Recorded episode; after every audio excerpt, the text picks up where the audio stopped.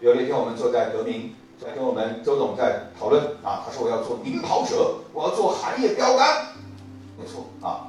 我们讨论了半天，发现总是差了点意思啊。后来我们终于找到一个词，哎，大家就很兴奋啊，周总也很兴奋啊，因为他是做汽车摆臂的，是不是？哈，然后他说，其实他们现在在这个摆臂领域大概有两千多个品种啊。他说我其实一直有个梦想，就是人家到我这里来就能够一站式采购到所有的摆臂啊。但是这个一站式呢，容易产生歧义，容易让上游供应商认为要抢他的生意，对吗？